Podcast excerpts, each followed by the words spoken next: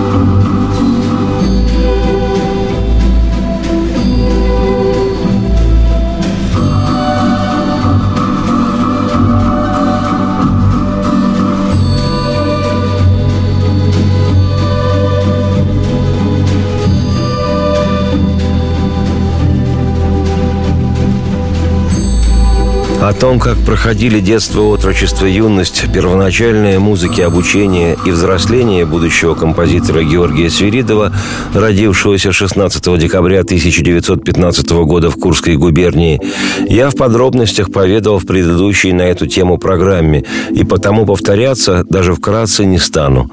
Сегодня же начну с того времени, когда 20-летний Свиридов Георгий окончил Ленинградский музыкальный техникум, читай училище, по классу фортепиано, и композиции. Его преподавателями были уже именитые на ту пору, а впоследствии ставшие мэтрами наставники, выдающийся советский органист, крупнейший знаток и исследователь органной музыки Исайя Браудо, у него Свиридов обучался игре на фортепиано, и композитор, профессор Ленинградской, впоследствии Казанской консерватории Михаил Юдин. Он посвящал 17-летнего парнишечку в основы композиции. После окончания техникума в 1936 году Свиридов поступил в Ленинградскую консерваторию по классу композиции, где его преподавателем стал русский и советский композитор, педагог, яркий музыковед и фольклорист, профессор сначала Ленинградской, а в годы войны в эвакуации и Тбилисской консерватории Петр Борисович Рязанов. О Рязанове, о Ленинградской консерватории и о годах обучения в ней Георгия Свиридова поведаю сегодня, но чуть позже. Теперь же хочу сказать, что еще студентом музыкального техникума Свиридов Георгий начал писать цикл романсов на стихи Пушкина Александра Сергеевича, отечественного поэта. Именно в пору окончания техникума 20-летний Свиридов, приехав в 1935 году в родной для него Курск, закончил там цикл из 6 романсов на пушкинские стихи. Романсы были изданы в нотном виде и исполнены на всесоюзном радио, что сотворило легенду. Студент музучилища Свиридов Георгий в одночасье стал сенсацией. О нем, о его романсах и об очевидном композиторском его таланте заговорили в профессиональных кругах музыкальные мэтры и зубры. Сквозь волнистые туманы пробирается луна.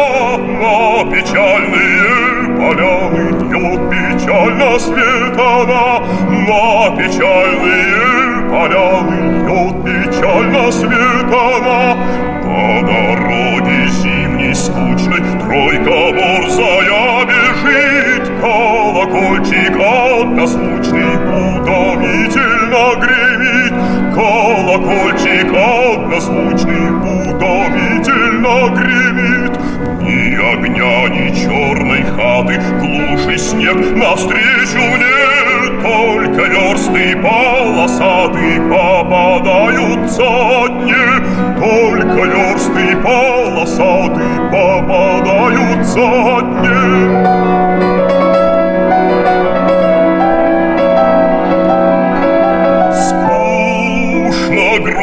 Завтра, Нина, завтра к милой возвратясь, я забудусь у камина, загляжусь, не наглядясь.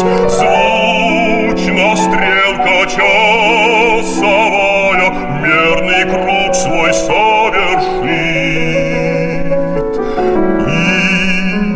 Кучных удаляя, полночь нас не разлучит.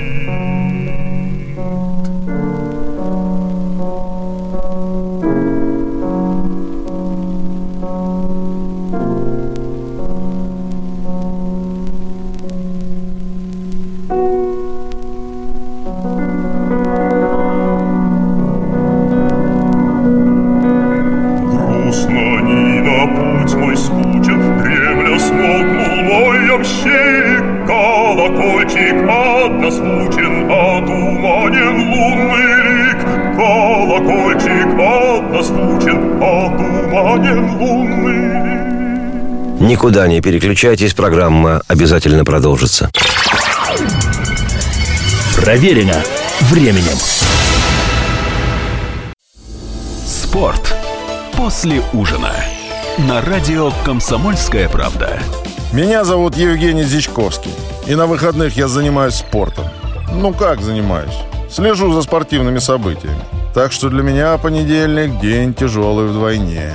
Но я все равно расскажу вам о главных новостях из мира спорта. Ведь в нашем деле только так, превозмогая усталость. Программу «Спорт после ужина» с Евгением Дичковским слушайте каждый понедельник в 22:05 по московскому времени.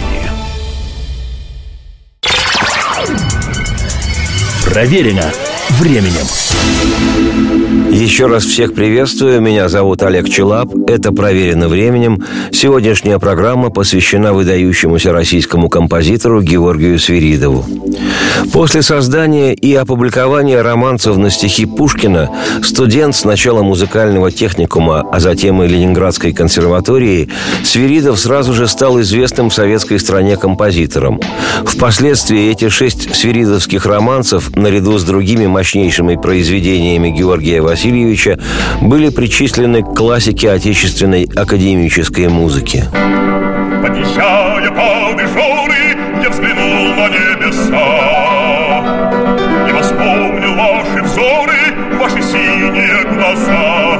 Хоть я грустно очарован вашей девственной красой, хоть вампиром и вином я в губернии Тверской, но колен моих пред вами преклонись я не посмел, и влюбленными мольбами вас тревожить не хотел. Убиваясь неприятно хмелем светской суеты, позабуду, вероятно, ваши милые черты. Легкий стан, движение, стройность, осторожный разговор, эту скромную спокойность, хитрый смех и хитрый взор.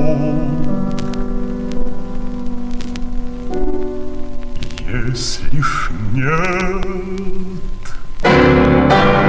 если ж нет по-прежнему следу ваши мирные края, через год опять заеду и влюблюсь до ноября, до ноября. В Ленинграде Ленинградской консерватории, основанной еще в 1862 году Антоном Рубинштейном, Георгий Свиридов стал обучаться, как я уже говорил, с 1936 года у Петра Борисовича Рязанова, человека ярчайшего таланта. В свое время сам ученик Николая Римского-Корсакова, Рязанов был участником знаменитого Беляевского кружка, неформального объединения, основанного русским лесопромышленником, меценатом и музыкальным издателем Митрофаном Петровичем Беляевым. С 1884 года в течение 20 лет, вплоть до последних дней его жизни в 1904-м, в доме Митрофана Беляева в Петербурге собирались по пятницам известнейшие ныне во всем мире композиторы, цвет русской музыки: Александр Глазунов, впоследствии ректор Петербургской консерватории, Анатолий Лядов, профессор той же консерватории, уже упомянутый сегодня Римский-Корсаков, один из участников могучей кучки, основатель композиторской школы, к которой впоследствии принадлежали его ученики: Стравинский, Танеев, Гнесин, Гречанинов, Месковский, Прокофьев и многие другие. Также в Беляевский кружок входили композиторы, могучие кучкисты Александр Бородин и Цезарь Кюи. Окончивший Петербургскую консерваторию с серебряной медалью Чайковский Петр Ильич, да и многие другие выдающиеся композиторы и музыканты, с которыми общался и у которых учился Петр Рязанов, будущий наставник Свиридова, у которого сам Георгий Васильевич и учился, в том числе и основам фольклора, народной музыки, которую впоследствии бережно вплетал в свои произведения.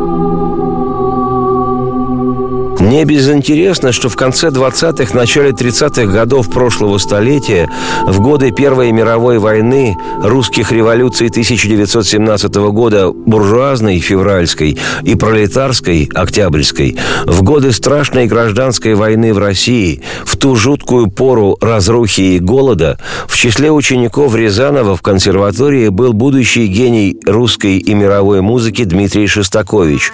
И, что примечательно, поступивший на курс Петра Рязанова Георгий Свиридов уже через год, в мрачном 1937-м, стал обучаться у самого Дмитрия Шостаковича. Тогда же, в 1937-м, Свиридов за свой цикл романсов на стихи Пушкина был принят в Союз композиторов СССР. Случай поистине небывалый и доселе в истории невиданный. 22-летний студент стал участником Творческого союза, куда зачастую вход был заказан маститым автором многочисленных произведений самых, что называется, крупных академических форм – симфоний, ораторий, концертов, опер и балетов. И когда погружаешься во всю эту исторически бесценную информацию, невозможно не восхититься. Имея такую, с позволения сказать, мощнейшую наследственность, годы спустя композитор Свиридов и сам вырос в грандиозного мастера.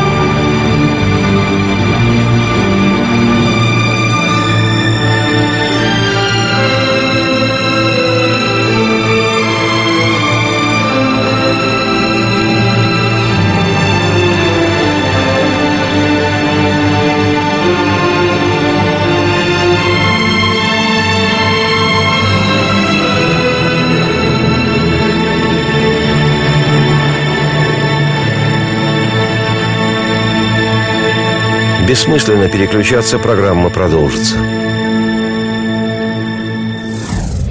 Я Николай Сванидзе. Я представляю вам свой, но основанный на фактах, взгляд на российскую историю 20 века. Один год, один человек. Знаменитый или иногда не очень, но который жил в то время. И само время великое, драматичное, теперь почти забытое.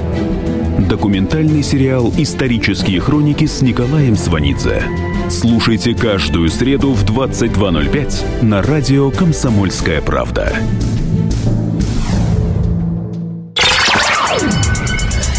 Проверено временем. Еще раз всех приветствую. Меня зовут Олег Челап. Эта программа «Проверено временем». Сегодня она посвящена народному артисту СССР, композитору, классику отечественной и мировой академической музыки Георгию Свиридову.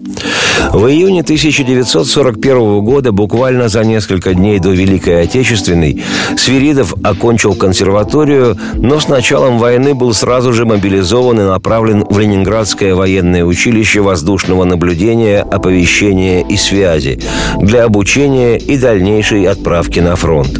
В августе то военное училище было перебазировано в город Бирск в советской Башкирии, и оттуда в круговерть военной жизни Свиридов уже не вернулся. Как отмечено в летописях, в конце 1941 года он по состоянию здоровья был комиссован, то есть признан негодным к воинской службе. На самом деле все обстояло совсем иначе. Гениальный композитор Дмитрий Шостакович, недавний консерваторский наставник Свиридова, употребил все свое влияние, чтобы молодого композитора демобилизовали и направили заведующим музыкальной частью в эвакуированный в Новосибирск Ленинградский театр драмы и комедии. Как доказало время, в военную пору музыка не менее точное оружие, чем танки, пушки, самолеты. Позднее, уже став знаменитейшим композитором, Свиридов в своих дневниках, которые были опубликованы и озвучены профессиональными дикторами, с праведной горечью писал о честности и лжи. «Вся жизнь, видимая, ложь, постоянная ложь. Все уже привыкли к этому. Мы живем, окруженные морем лжи. Дети и родители, мужья и жены, общество, континенты, целые народы живут в полной неправде. Отношения человеческие, видимые нами, государственные, деловые, ложь. Правда возникает лишь на особо большой глубине человеческих отношений. Возникает редко и существует, как правило, короткий срок.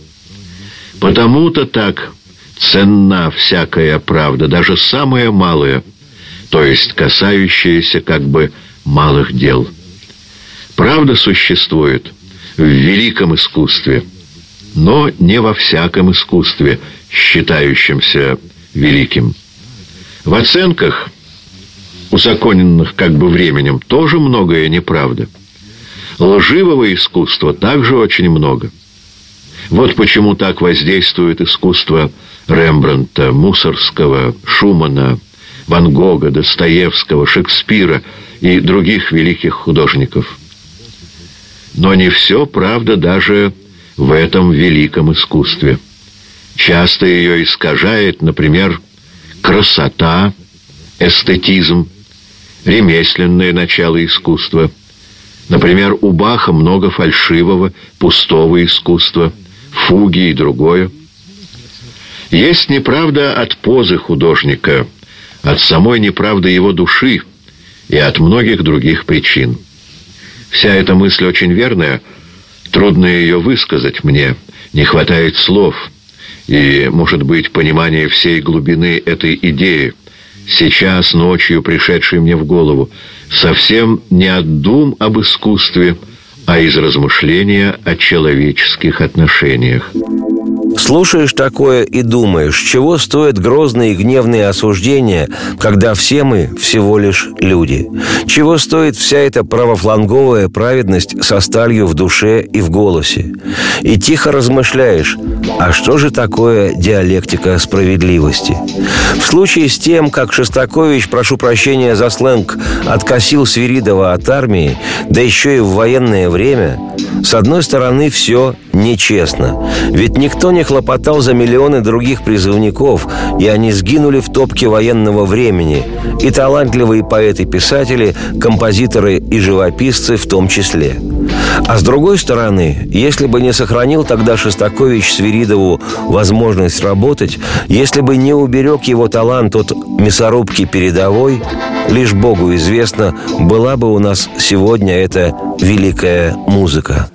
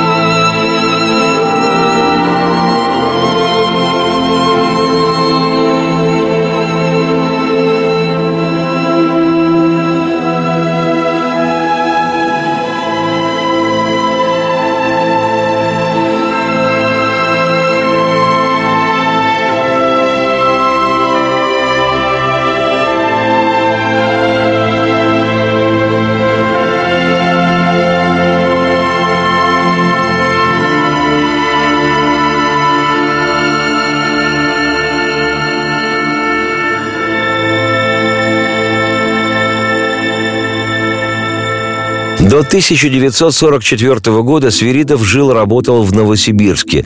Туда была эвакуирована Ленинградская филармония. Писал музыку для спектаклей эвакуированных в Сибирь театров, в том числе к музыкальной комедии «Раскинулось море широко», поставленной в 1943-м в находившемся в Барнауле в эвакуации легендарном Московском камерном театре, который еще в 1914 году, в год начала Первой мировой, основал не менее легендарный режиссер Александр Таиров. И, конечно, как и все композиторы того времени, Свиридов писал военные песни, что было явно не самой сильной его стороной. Песни получались все больше никакие. Самой известной из них стала «Песня смелых» на стихи поэта Алексея Суркова. Тоже никакая, но в духе военного времени. Пафосная. Стелются черные тучи, молнии в небесную, в облаке пыли летучей трупы тревог поют. Бандой фашистов сразиться Сталин отважных зовет. Смелого пуля боится, смелого штык не берет.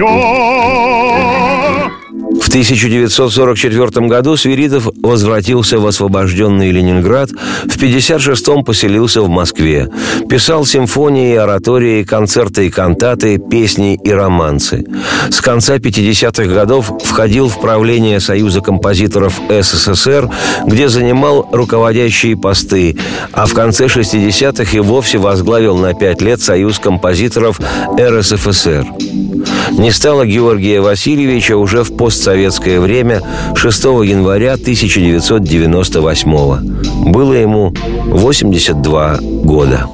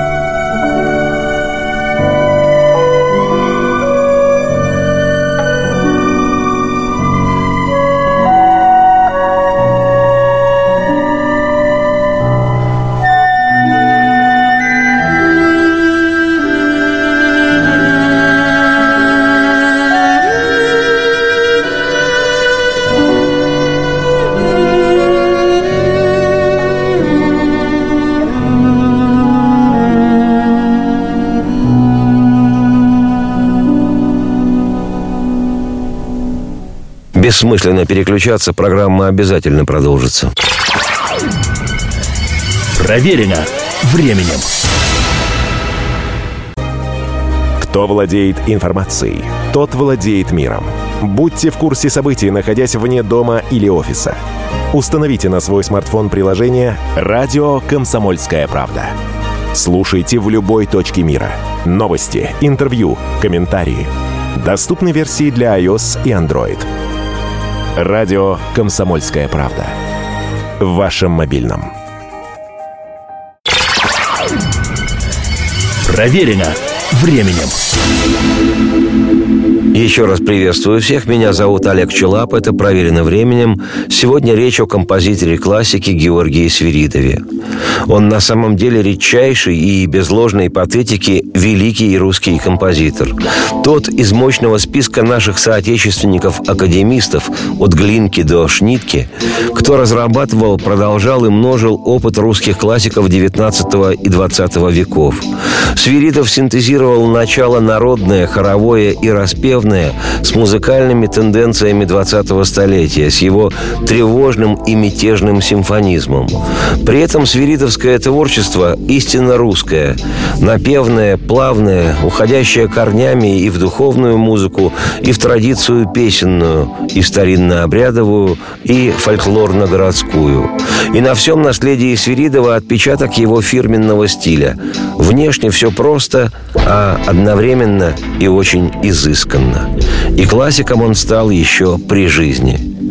В 1970 году фрагмент музыки Свиридова из сюиты «Время вперед» был выбран заставкой основной информационной телепрограммы страны. В наших краях, это знает каждый, даже тот, кто свой телевизор вынес на помойку в знак протеста против того, что предлагает телевидение.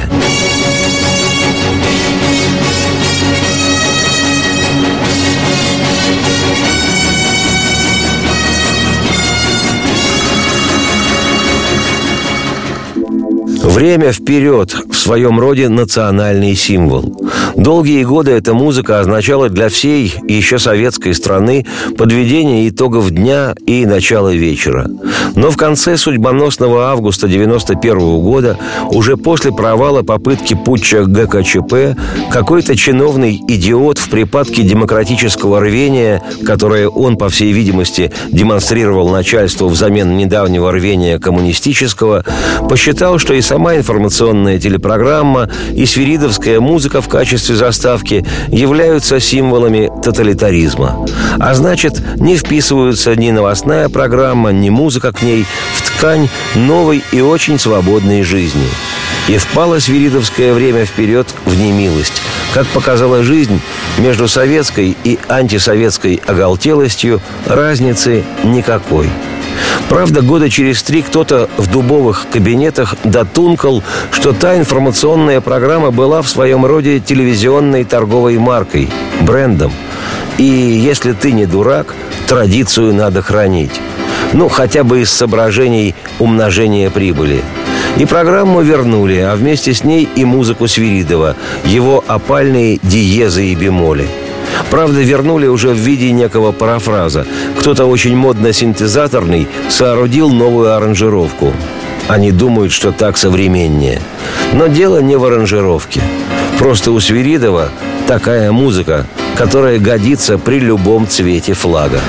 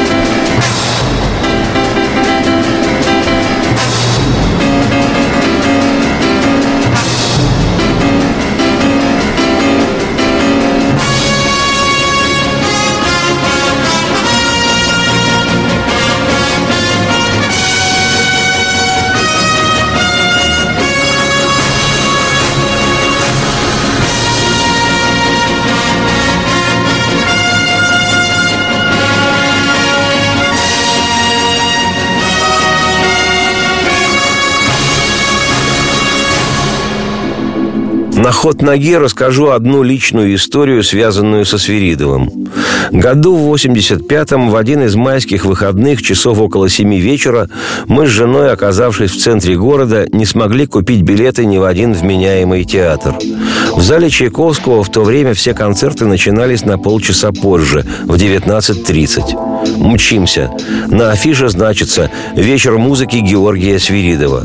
Уже опоздав к началу, берем билеты.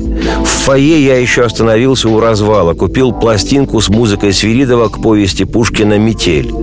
Пригнувшись, пробираемся к своим местам в амфитеатре. В зале без аншлага, но народу все равно полно. Вовсю играет музыка. На первом ряду, свободно вытянув ноги в проход, сидит грузный и немолодой персонаж в темных очках. Вроде бы сидит на одном из наших мест. И хотя рядом с ним несколько кресел свободных, я на случай, если кто-то еще опоздает и нас начнут сгонять, как можно более деликатно, шепотом прошу персонажа этого сдвинуться на одно кресло. В полном недоумении персонаж показывает мне не билет, специальный пропуск для своих. Мол, угомонитесь, юноша, я на своем месте. Я смотрю в билеты, понимаю, что оконфузился, извиняюсь, и мы с женой усаживаемся. Оркестр играет, публика – одно сплошное восторженное придыхание. После знаменитого романса с пафосным соло на трубе, бурные аплодисменты, крики «Браво!» и экзальтированные женщины уже готовы практически на все. Аплодисменты переходят в овацию. И тут сидящий в соседнем кресле грузный персонаж в темных очках встает и раскланивается перед всем залом. Я смотрю на него, на купленную в фойе пластинку с музыкой Свиридова из фотографии композитора на конверте и, о боги, понимаю, что это его я только что собирался подвинуть. В антракте я еще раз извинился. Протянул пластинку для автографа. Свиридов великодушно и размашисто расписался, словно сообщая, что подвинуть его и его музыку не сможет никто. Ни опоздавший на концерт длинноволосый нахал, ни даже время. И даже, когда время это вперед. Я, Олег Челап, автор и ведущий программы «Проверено временем», уверен, в каждом приличном доме должен быть один-другой диск с произведениями Свиридова. Музыка его, созданный подлинным мастером XX века, вневременной портрет всей нашей бескрайней, грандиозной, порой бестолковой и парадоксальной, но всегда уникальной страны по имени Россия. Радости всем вслух и процветайте!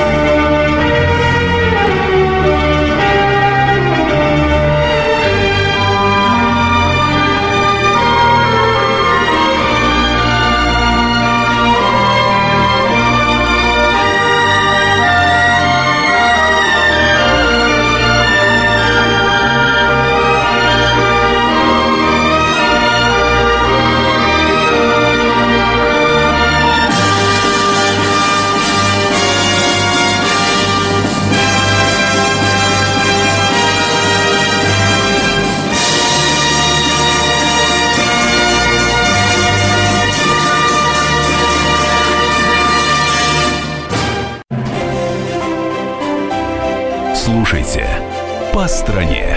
Ведущая Наталья Андреасин. Каждое воскресенье на радио «Комсомольская правда» я, Наталья Андреасин, в программе «По стране» разбираю вместе с вами самые необычные истории. Некоторые из них просто удивляют, а некоторые по-настоящему ужасают. Да, кстати, в программе мы всегда разбираем одну из громких историй этой недели с психологом. Слушайте программу «По стране» каждое воскресенье в 20:05 по московскому времени. Слушайте, слушайте. Все-таки в одной стране живем.